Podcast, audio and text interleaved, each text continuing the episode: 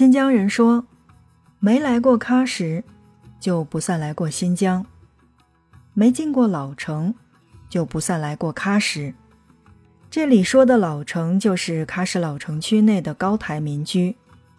随着岁月的流逝，曾经的丝绸之路重镇喀什，已经不复昔日的辉煌。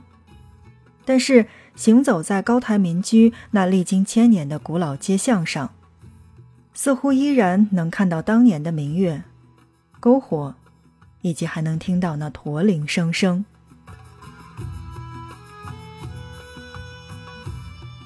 FM 轻奢时光，听着声音去旅行。在今天的节目内容当中呢，让我们一起走进拥有着无比西域风情的新疆喀什。高台民居，高台民居呢是位于喀什老城区的东北端，建在一处长八百多米、高四十多米的黄土高坡之上，两千多年前就已经存在。高台民居的巷道狭窄弯曲，随处可见小胡同、过街楼和手工作坊。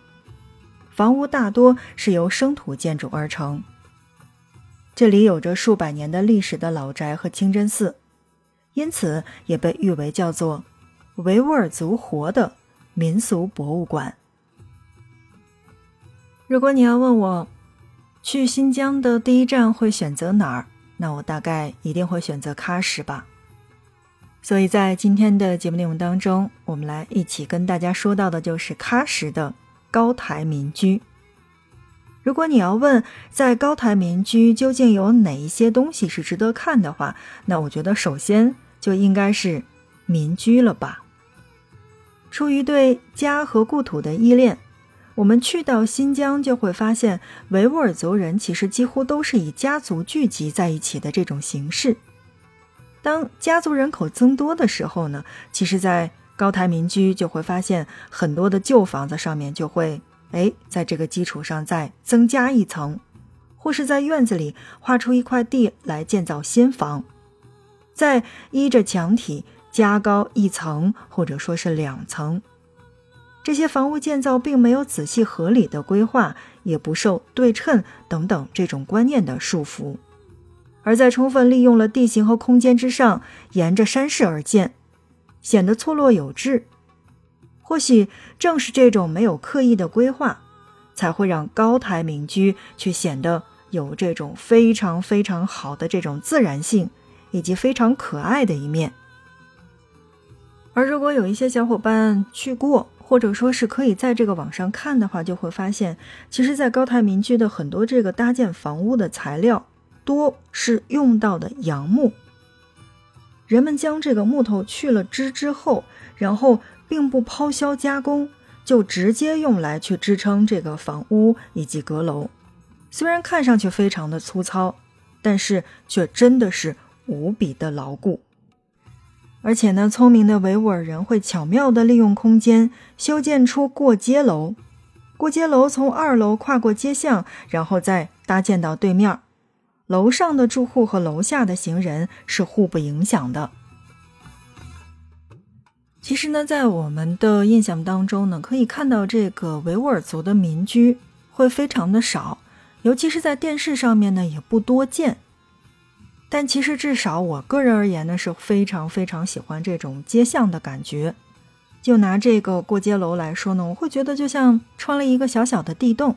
但其实呢，有不是地道或者是地洞，人家只是上面是这个，对吧？阳台或者说是上面的这个住户，而且呢，每家的住户上这个屋顶上都有亮台。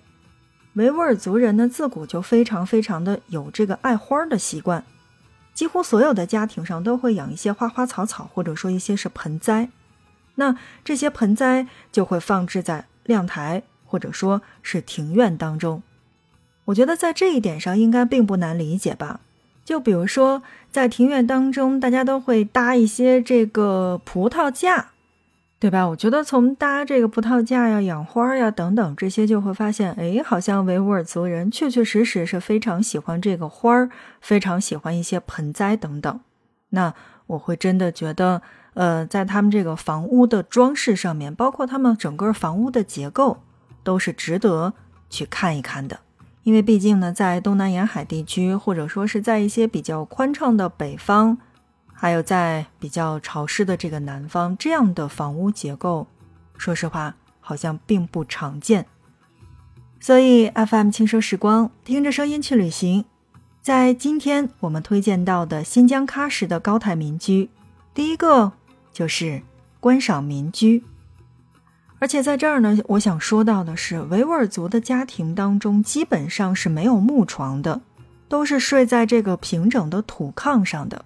哎，当然呢，我觉得在现在的这个年轻人呢，也会去睡这个木床啊，或者说是这个现代的这个床垫儿等等。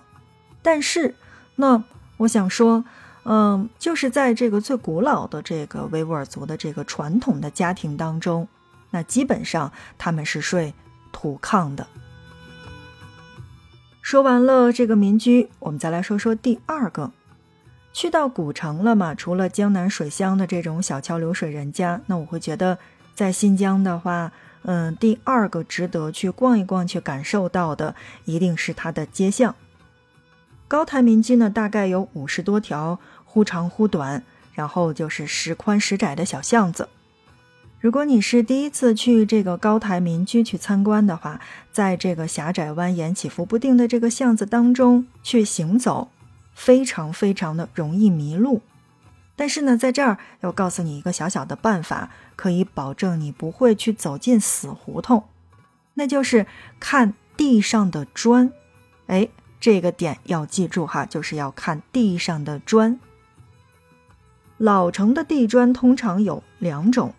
一种是六角形的，一种是四角形的。沿着六角形的砖去走的话，便可以走出老城；而如果是沿着四角形的砖去走的话，就只会走进死胡同。这个点是不是非常有意思呢？其实我觉得，如果大家呃有时间，或者说是有计划去到新疆的喀什的话，那么完全可以去看一看这个老城的地砖，六角形。和四角形究竟长什么样？总的来讲呢，就是这个六角形的砖，就是我们所谓的这个圆砖。为了美观，那大部分呢，其实在这个老城区，就是为了起到这个路标的作用的，让人畅通无阻。而我们所谓的这个四角形的砖，其实就是我们平时看到的这个长方形的这个砖。所以去之前，那这个攻略是不是就做到了呢？我觉得从砖上面来看呢，这也应该算是一个城市的特点，所以我非常非常的推荐大家去到喀什去转转。说到第三个呢，呃，在这个高台民居要推荐到的，那我觉得一定是清真寺了吧。在这个高台民居之内呢，还保存着大量的有着漫长历史的清真寺，大多数的清真寺呢，其实都是非常小的，也并不对游客去进行开放。它们隐藏在街巷之中，你若一不留神，就真的就会错过。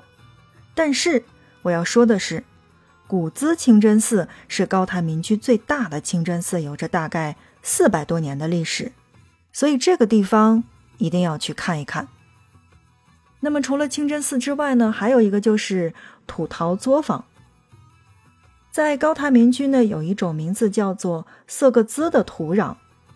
这种土壤呢，就是质地比较细腻，有着极强的这种粘性，是制作陶器的绝佳的材料。